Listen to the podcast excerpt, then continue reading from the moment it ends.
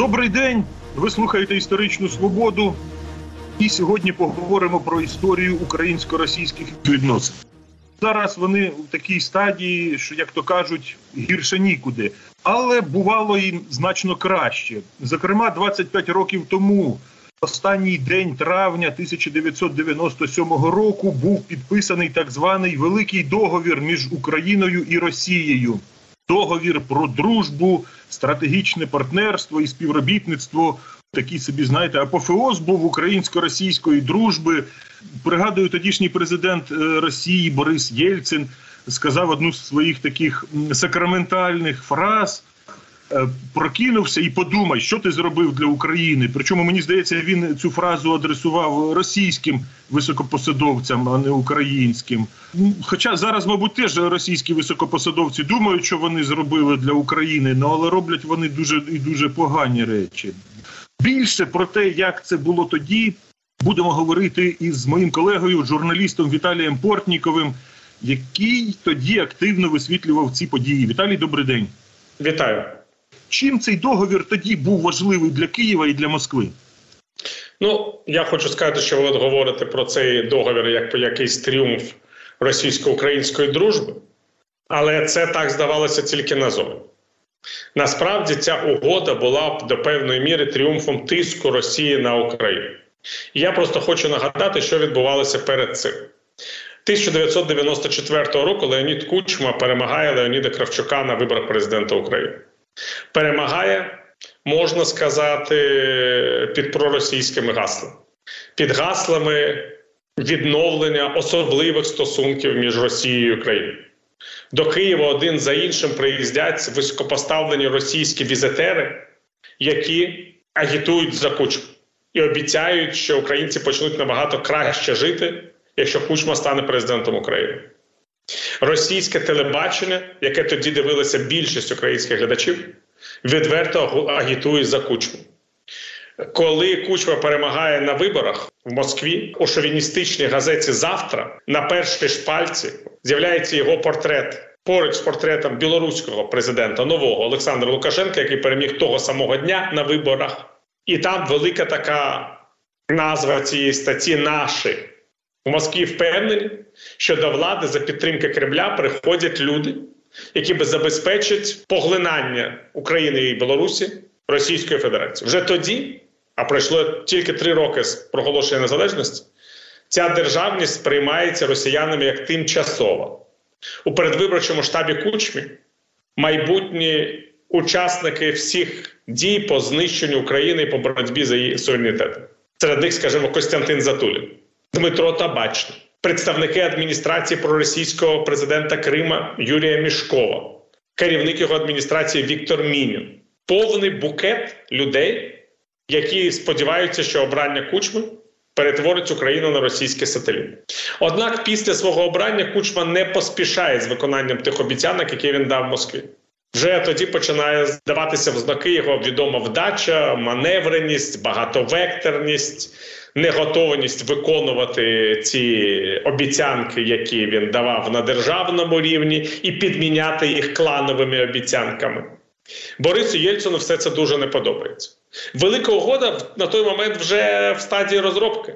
Вона почала розроблятися ще за Леоніда Кравчука. Однак Борис Єльцин не хотів підписувати цю угоду з Кравчуком, якого тоді в Кремлі вважали людиною, яка фактично обманула Єльцина, тому що Єльцин сподівався, що співдружність незалежних держав і стане новою державою, яку він очолить. І сподівався підписати цю угоду з Леонідом Кучмою. Це приблизно те ж саме, що відбувалося в часи Віктора Ющенка, коли Москва не направляла до Києва свого посла і говорила, що новий посол приїде тільки коли буде новий президент України Віктор Янукович. Президент Кучма, втім, дуже зацікавлений, щоб цю угоду підписати, тому що ця угода має продемонструвати його близькість до Москви. А його близькість до Москви це його важливий політичний козир, може найважливіший. І тоді росіяни починають кучму шантажувати. Шантажувати насамперед необхідністю підписати угоду про базування Чорноморського флоту в Севастополі. Це ще не Харківська угода, але ця угода дуже небезпечна для України. Це угода, яка фактично е, легітимізує присутність е, на українській території чужої військової бази, що в принципі має бути заборонено в українській конституції. Як ви знаєте, Чорноморський флот знаходився на українській землі тільки в перехідних положеннях української конституції. Це було легітимізовано. І от всі ці три роки фактично йде боротьба навколо насамперед цієї угоди про Чорноморський флот. А по-друге, навколо статей цього великого договору. І тільки після того, як росіянам вдається, хоча б якісь свої інтереси дотиснути, Борис Єльцин погоджується приїхати до Києва. От подумайте, Леонід Кучман став президентом України 94-го року, а Борис Єльцин приїхав вперше до Києва 97-го року. Вже три роки пройшло Кучманської каденції, більша частина. І тільки через три роки йому вдалося прийняти в Києві російського президента. І от вам вся ілюстрація цієї історії.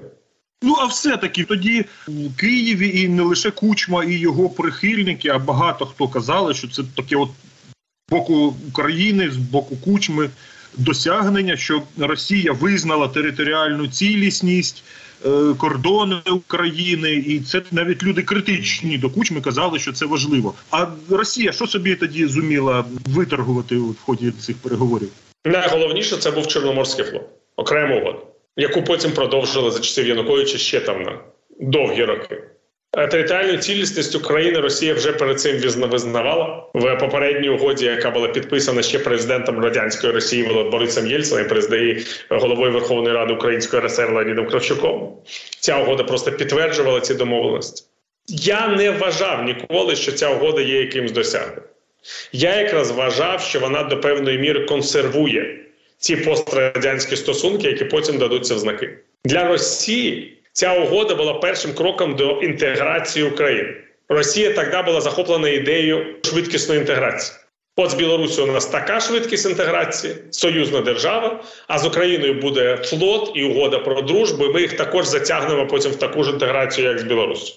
А коли тоді домовлялися і домовилися, то в ці домовленості Київ і Москва однаковий зміст вкладали, однаково їх розуміли чи по-різному? Я думаю, що ні. Я думаю, що ні.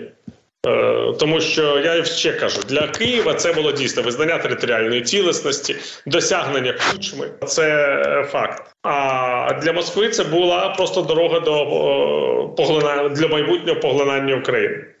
Там визнана територіальна цілісність України, визнані її кордони. Хіба що в Азовському морі не змогли домовитися про кордон? І е, от те, що сталося в 2014 році, це було пряме порушення цього договору, і про це багато хто казав. Це Безумовно, але для Росії це не становило ніякої проблеми. Ну порушили і порушили. Росія визнавала ці кордони, тому що в Москві вірили, що вони отримують всю Україну. Всю.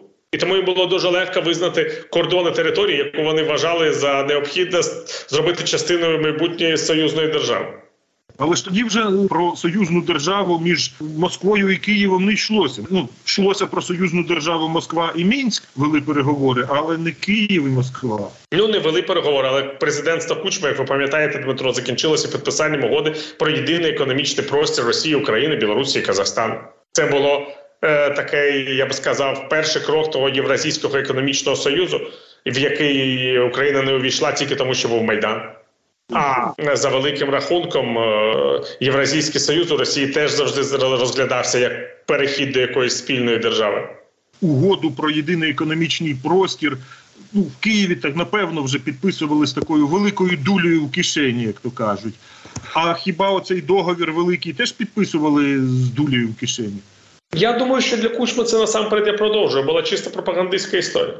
Що він є великим другом Росії, другом Єльцина. Єльцин до нього приїхав, підписав угоду. Все-таки Україна от вибудувала певну таку модель е, на позір е, назовні товариських, конструктивних стратегічного партнерства, як тоді казали. А що завадило все таки от скористатися потенціалом цієї угоди? Адже ця угода мала таку якби велику інерцію. Е, відбулася пролонгація цієї угоди ще на 10 років, і навіть уже відбулася анексія Криму, навіть конфлікт на Донбасі. А угода ця діяла аж до весни 2019 року. І звичайно е, продовжували, тому що не продовжити її це визнати, що з дружбою закінчено. І ніхто з подальших українських президентів не хотів е, цього робити. Це зробили тільки тоді, коли Україна реально зіткнулася з російською агресією. Коли угоду про дружбу і співробітництво підписують, їх продовжують. І для того, щоб вони не були продовжені, потрібно зробити щось надзвичайне. 2014 року це надзвичайно відбулося. Надзвичайно відбулося в 2014 році. А дія угоди скінчилася така символічна дата 1 квітня 2019 року. Чому так вона інерцію таку мала? Тому що її не розірвали, її просто не продовжили. Вона закінчила свою дію, її треба було пролонгувати. і Тоді вирішили, що її пролонгувати не будуть. А сам вихід з угоди був досить складним. Крім того, наскільки я розумію, тоді була така ідея в українського керівництва, що ця угода дає нам можливість юридично нагадувати Росії про нашу територіальну цілісність, про що вона визнавала територіальну цілісність. Як бачимо, росіянам абсолютно на всю цю територіальну цілісність України, м'яко кажучи, начхати. А вертаючись от до подій 25-річної давнини, все таки тоді якби консервувалися певні проблеми, чи все таки можна було вирішити питання так, щоб вже не вертатися до конфліктних тем? Проблеми консервувалися, тому що Україна, яку будував Кучма, була олігархічною клановою державою. І еліта, яка була тоді в цій країні, здебільшого вона навіть не уявляла собі, як має виглядати реальна цивілізована демократична держава. Їй було набагато більш зрозуміліше Росія Єльцин, ніж цивілізований світ. Тому, коли наші сусіди один за одним вступали до НАТО, вступали до Євросоюзу, ми підписували цю угоду з Росією. Я нагадаю, що саме цього 97-го року Леонід Кучма поїхав до Мадриду і там підписав хартію про співробітництво з НАТО. Але це вже був той рік, коли почалася інтеграція е, центральноєвропейських країн в НАТО Польщі, Чехії, Угорщини. І щоб ми 97-го року не до Єльцина намагалися прилаштуватися і якось між Єльциним і НАТО посидіти на цих двох стільцях, сьогодні не було б війни. В принципі, я не знаю, чи розуміє це Леонід Кучма. Я думаю, що він дуже обурений, тому що він не усвідомлював, напевно, до чого призведе його тодішня зовнішня політика. Але реальні е, передумови війни закладалися тоді. Тоді, коли не було розуміння, що на цих двох стільцях не всидіти, що Росія ніколи не погодиться з цим проміжним становищем України, що треба обирати або Організація договору колективної безпеки, Союз з Росією з перетворення на її сателіт, або НАТО, Євросоюз, перетворення на звичайну європейську країну. Ми не обрали, не обрали до початку російської агресії. І результати цього вони даються в знаки, і вони є, я б сказав, трагічними для української державності і для українського народу. Тобто, оця кучмина багатовекторність вона була приречена. Ви так вважаєте? Я вважаю, що була приречена не багатовекторність, а була приречена Україна. Багатовекторність, умовно кажу, розуміючи сутність російських претензій на цю територію, будь-яка багатовекторність не могла не призвести до війни. Я, до речі, це і тоді говорив. Я говорив, що як тільки ми спробуємо відійти від цієї ролі кращого друга Росії і скажемо, так, ми будемо з вашими в хороших стосунках, але підемо на захід, почнеться війна. Я попереджував про це. До цього ставилися як до божевілля. Ну даруйте Віталію, ну але Єльцин і Путін ну це зовсім різні люди. Тобто, ну почнемо з того, що Єльцин розвалив радянський союз, а Путін його намагається відтворювати. Безумовно, але Єльцин не збирався розвалювати радянський союз. Він збирається створити нову союзну державу під своїм керівництвом. Я хотів би вам нагадати про кілька фактів. При всій моїй повазі до Єльцина я багато з ним часу провів, е, уявляю собі масштаб його особистості. Але перша російська спроба поглинання Криму відбулася 1993 вже 94 роках, коли в Криму був проросійський президент Мішков, російський уряд, адміністрацію президента Криму очолював росіянин, а президентом Росії був Єльцин. Перша чеченська війна це, напевно, для українців не така трагедія, але для чеченців не більша трагедія, ніж для українців. За, Зараз, якщо врахувати всі втрати, почалася за Єльцина. Єльцин не побоявся цієї війни розворот літака Примакова над Атлантикою, який заклав засади реваншистської антизахідної зовнішньої політики Росії, відбувся за Єльцина. Кланова олігархічна система була побудована за Єльцина. Ну і врешті-решт Путіна теж обрав Єльцина, не ми з вами, правда? Так що Єльцин, безумовно, інша людина. Але він зробив все щоб ми мали справу з такою Росією, з якою ми зараз маємо справу. І тому край треба стосунки вибудовувати не з президентами, а з державами. Величезною помилкою Леоніда Даніловича, який вчився бути президентом, треба розуміти, буквально в кабінеті, було те, що він вибудовував стосунки з Єльциним, а не з Росією, з сім'єю Єльцина. І він досі для сім'ї Єльцина хороший друг. В результаті виявився. Він навіть приїздив, наскільки я пам'ятаю, на відкриття Єльцин-центру до Єкатеринбургу. Але право в тому, що сім'я Єльцина вже не президентська сім'я, розумієте? В Росії інший президент. Стосунків з Росією ми не побудували. Прекрасні особисті стосунки з Єльцином і ще з Чорномирдином побудували. А стосунки з Росією треба було будувати на засадах дистанціювання від Росії. Якби ми були членами НАТО, Кучма би е, випивав би з Єльциним і е, ходив би з ним до лазні, ми були б у безпеці. Оскільки ми в НАТО не вступили, то ніяка лазня ніяка горілка нас не, не, не могли захистити. Ось що я вам намагаюся пояснити. І ніяка велика угода, звичайно. І все-таки велика угода певний час влаштовувало і Київ, і Москву, ну принаймні декларативно влаштовувало, і в принципі вибудовувалися, намагалися з українського боку так напевно вибудувати дружні відносини з Росією.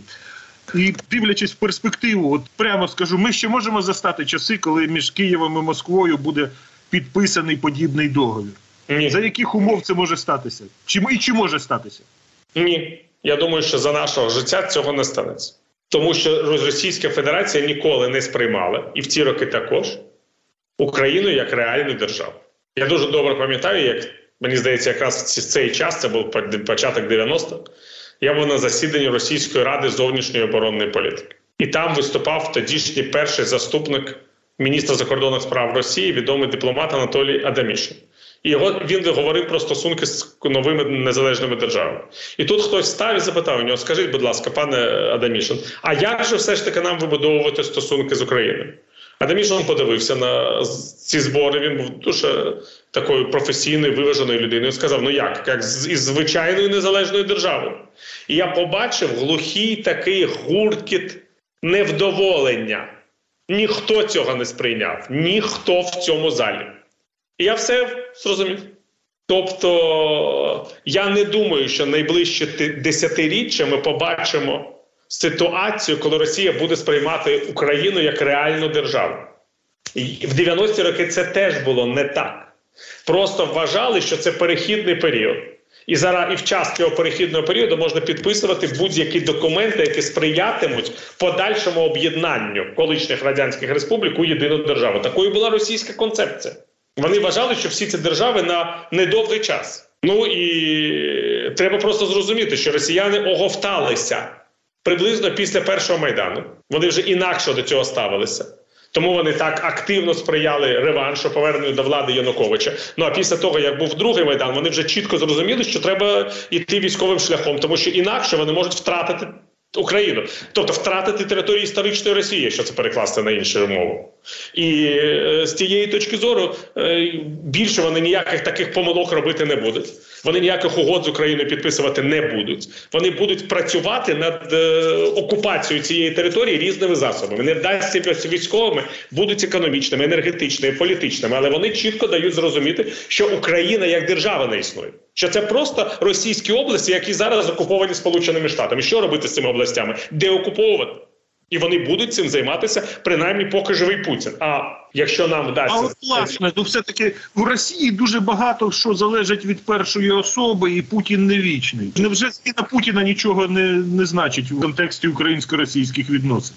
Я думаю, що якщо буде новий президент Росії, у нас буде історичний шанс е, скористатися тим, що Росія не буде військовим шляхом спробувати нас окупувати, і вступити до НАТО, скажімо, в цей час. І можливо, після цього ми підпишемо якусь угоду з Росією, коли для Росії буде сама ідея нападу на нас означати екзистенційну війну із цивілізованим світом, можливо, війну із Сполученими Штатами і Великою Британією. Але сподіватися на те, що росіяни повірять, що Україна існує, не президенти, а самі росіяни, було б дуже наївним. На цій песимістичній, але реалістичній оцінці будемо завершувати нашу розмову. Це була історична свобода із журналістом, політичним оглядачем Віталієм Портніковим. Ми говорили про 25-річчя великої українсько-російської угоди.